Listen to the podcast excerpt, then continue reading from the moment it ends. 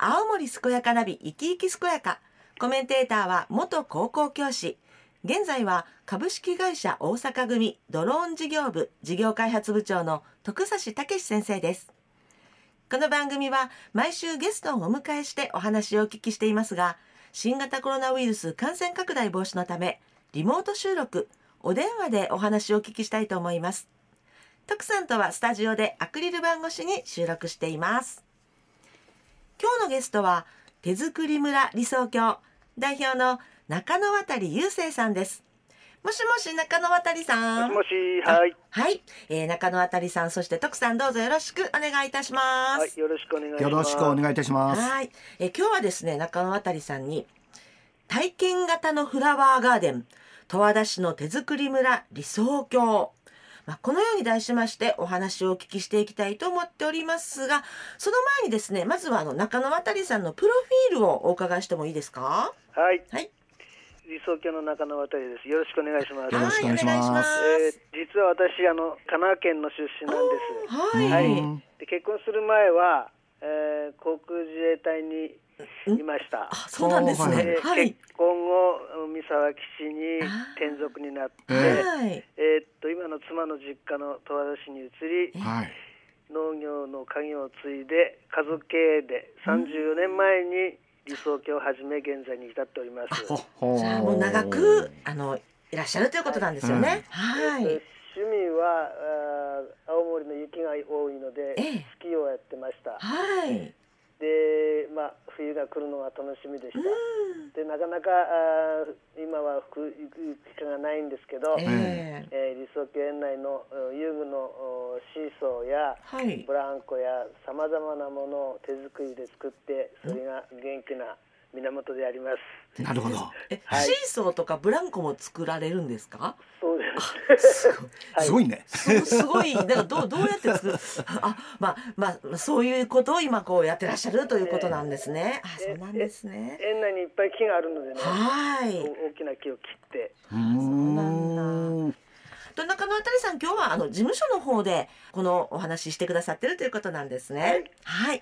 あのその手作り村理想郷こちらについてぜひご紹介ください。はい、手作り村理想郷は、えー昭和63年から花勝負を十和田市に開園しはい。その後ルビナス園芍薬園山野草園を増やして自然と触れ合いながら創作する体験学習のできる花園として整備してきましたはい。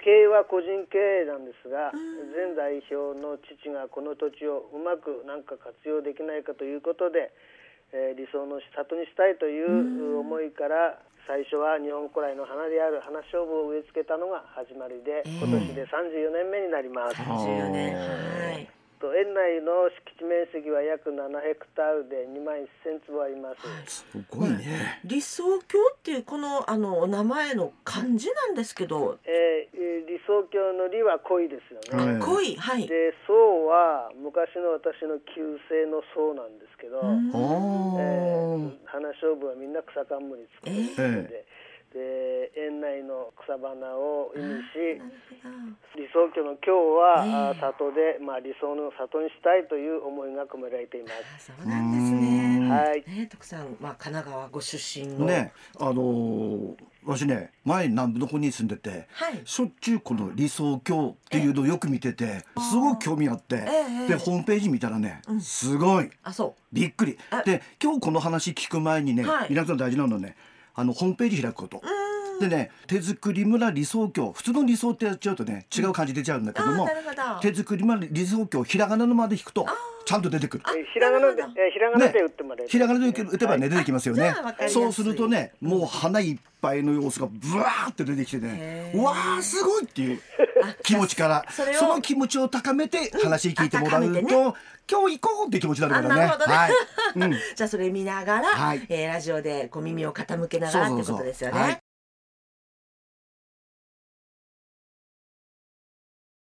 元気に健やかに自分の人生を楽しむそんな人を応援する青森健やかナビ生き生き健やか。今日は徳さんと一緒に手作り村理想郷。代表の中野渡雄生さんにお話を伺っています。あの中野渡さん理想郷のこの時期ですね。あの見頃は何なんでしょうか？えーっと見頃はですね、ええ。まずはルピナスっていう花ですね。ルピナスはい、ルピナスはあのマメ科の多年草で、はい。えー原産地は南米の植物なんですが、約300種類あると言われています。あそうなんですね。はい。えルピナスなんですけど、はい。平成5年からあの試験的に植え始めて、ええ。平成7年から本格的に取り組み現在は約4000平方メートル、1200坪の面積に1万株のルピナスが植え付けてあります。一万株だか。らこう想像つかないね。はい。へええーっと理想郷ではラッセルルピナスの種を8月にポットに植えて、ええ。冬の間はハウスで管理して、ええ。翌年の4月に畑に植え付けています。そうなんだ。植え付ける？へえ一番株を。えその広いところに。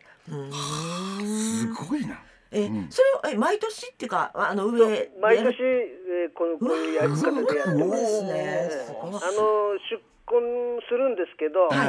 えーっとさまざまなかその後の管理が大変なので、ええーこういうふうな方法でやってるんですけど。ね。そうなんです、はい。どどんなお花なんですえーかっ、とルピナスっていうのはね藤の花をね逆さにしたような、うーん感じからあの、えまあ立ち富士とか上り富士とかとも言われてます。えーそれが今見頃ということなんですか、はまあ5月の下旬頃からはい。6月いっぱいぐらいまで結構長い間楽しめるんですね。あはい。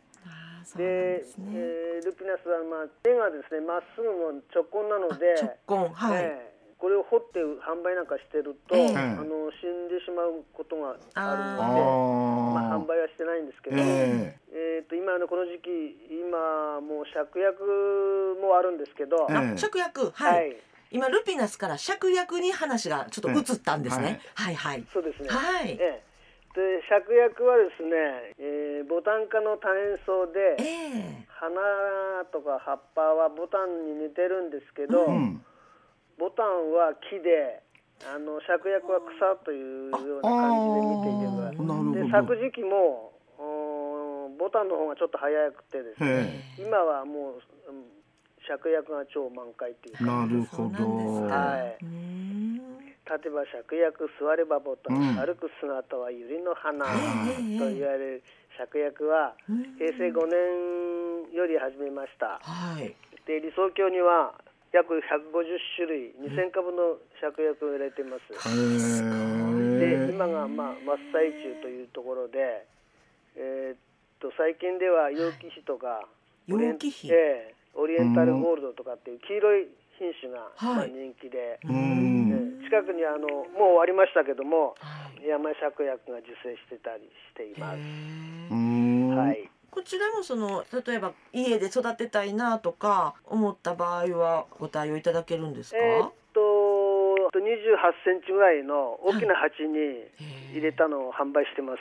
あそうでそれそのままあ持って帰ってあのうん掘って植えてもらえば楽しめます。そうなんですね。はいいやー徳さんなんかこうやっぱお花をこうめでる気持ちね。ねあ素敵ですよね。そうこの理想郷のねちょうどできた後にね、はい私さっき言った南部って言いましたけども、ええ最初農業高校にいたんですよ。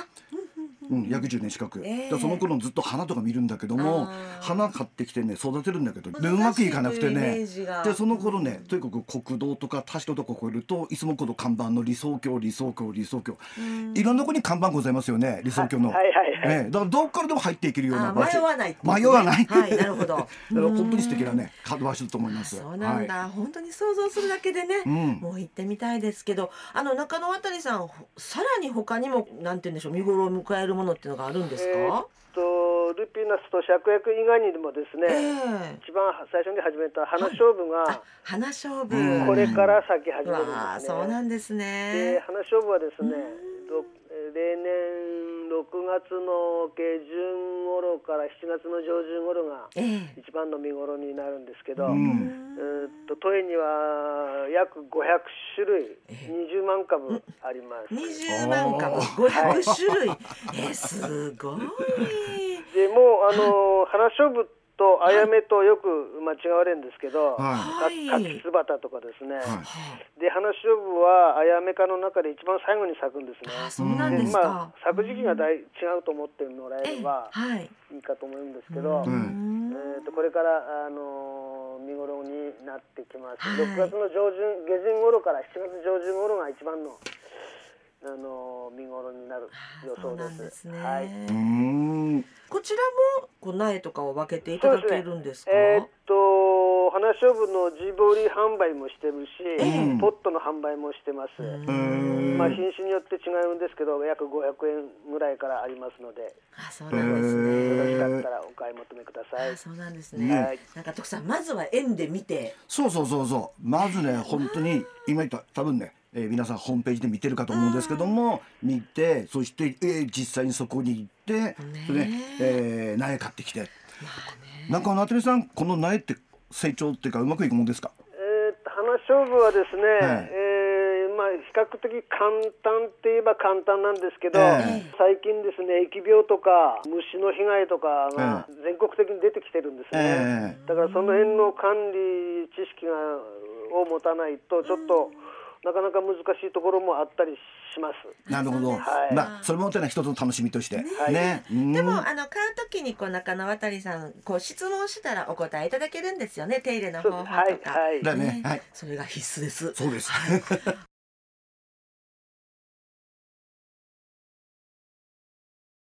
元気に健やかに自分の人生を楽しむそんな人を応援する青森健やかナビ生き生き健やか今日は徳さんと一緒に手作り村理想郷。代表の中野渡雄生さんにお話を伺っています。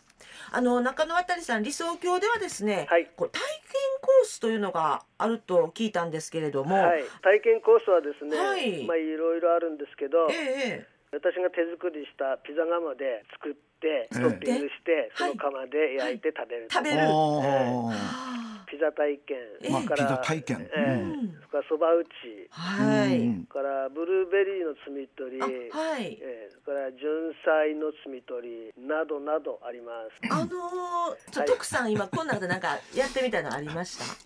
純菜ね。純菜陸にないからね。だって私もちょっと待って私もすんごくちょっと純菜取りやってみたいんですけど。純菜はですね、ええーっとこの辺ではほとんどやってるとこないのでですよね。は珍しいと思います。で一番奥の方に、え理想郷の一番奥の方に池を掘って、えはいで純菜を植えて、えでまあ一寸法師じゃないんですけど小さな船に乗って、はい。あの自分の片手でこう片手で？片手で操作しながらなるほど。片手でみみあの純菜を摘むんですよ。あ積むんですよってそれ難しくないですか？え？慣れないと結構難しいですね。いやでしょ。あのーちょっとこう際どくプルプルプルプルプルという風な感じとかなりますよね。帰りますよね。あの、うん、結構難しいですね。船がこうそこがこう平らなもんですから、はい。動いちゃうんでね、そうですよね。なかなかいいや楽しみですよ。すごい。でもそれも体験コースに組み込まれているわけですね、ね。でこれはですね、はい。6月の11日からはあー始まります。あらもうすぐじゃないですか、はい。へえまあでも行けばあのちょっとご指導いただきながら基本やることができるわけですね、ええそうです。でねでそこで茹でて食べて、ええ食べられる。これからちょうどあの初夏の味覚ですのわあ。なるほど。あのちょっとあのホームページで見たんですけど、竿一本で移動するんですよね。でそうですね椅子椅子干しです。あそうなんだ。いやまあでもなかなかできない体験ですからね。ね、お花たねいっぱい見てその純菜もね、あ純菜も取って ごめん 間違った。離れられない。ねごめんごめん。ブルーベリーもね飛び取り放題食べ放題ですよね。ブルーベリーそうです、ね。ブルーベリーは7月の初めですね、ええ。あからですね。7月いっぱいです。本当にね。これからねめちゃくちゃ楽しめる。ですよね。うん。いやあのお花のその理想郷でこういう体験コースをやってらっしゃる理由って何なんですか？えーっとお花を見るだけだと、ええ。まあ小さい子供たちはあまり興味がないというか面白くない、でまあ子供たちも楽しめるようなのもあったらいいなっていうよう感じから、ああそうなんですえね。ーピザなんかも、うんあのハート型に子供たち作ったり楽しそう。ええやそうですってましたね。その後食べられるっていうのがね。だからねいいですよほらしょっぱなで言ったシーソーとかブランコとか本当だ。作るんですよ。なるほど。本当になんか手作り感満載の。うん。うんもう手作りです。ねえ、あのこうやってこうご紹介してきていただいたんですけれどもあのもうちょっとあっという間に時間になってしまってもう最後なんですがぜひあの中野あたりさんからあのお聞きのリスナーにメッセージをお願いいたします。はい、えー理想郷では5月の28日からルピナス祭り、6月4日から芍薬祭り、うん。6月18日から花勝負祭りと花祭りが開催されます。その他にも今年2回目なんですえが、え去年大好評だったルピナスのライトアップイベントがおー。6月の17、18、19日の3日間限定で開催することが決定いたしました。うんえっと、詳しくはホームページ、インスタグラムなどを検索いただければと思います。はい。理想郷とひらがなで検索してもらえればよろしいかと思います。皆様のお越しをお待ちしております。ありがとうございます。ねさあライトアップイベントもあるんだ。そうそうそう、ねあとね今日紹介なかったけどお食事どころ、あそうなんですね。うんそうそうそうあの古民家があってねそこでねお花見ランチとかねバッパ鶏飯定食とか手打ちそばセットとかいろいろあるみたい。なんかそそれ聞いたらちょっと行かないわけには。あともう一つねホームページで見てねあこれすごいなと思ったのがね開花予測フラワーカレンダー。へえ。ね、一覧こう一覧でこう全部見えて、はいはいそれでもってねあいつにこの花が咲いて次この花が咲いてずっと見ることができるのわで年間どういうふうな花が咲いていつ行けばいいかっていうのが一目瞭然、ねぜひねそのフラワーカレンダー見てもらえればねこう自分の行きたい時期、はいそれがすぐ分かるので、はいぜひ見てもらえればと思います。そうですはいね。純菜も。はい、えー今日は徳さんと一緒に手作り村理想郷代表の中野渡雄生さんにお話を伺いました。中野渡さん、そして徳さんどうもありがとうございました。はい、ありがとうございました。ありがとうございました。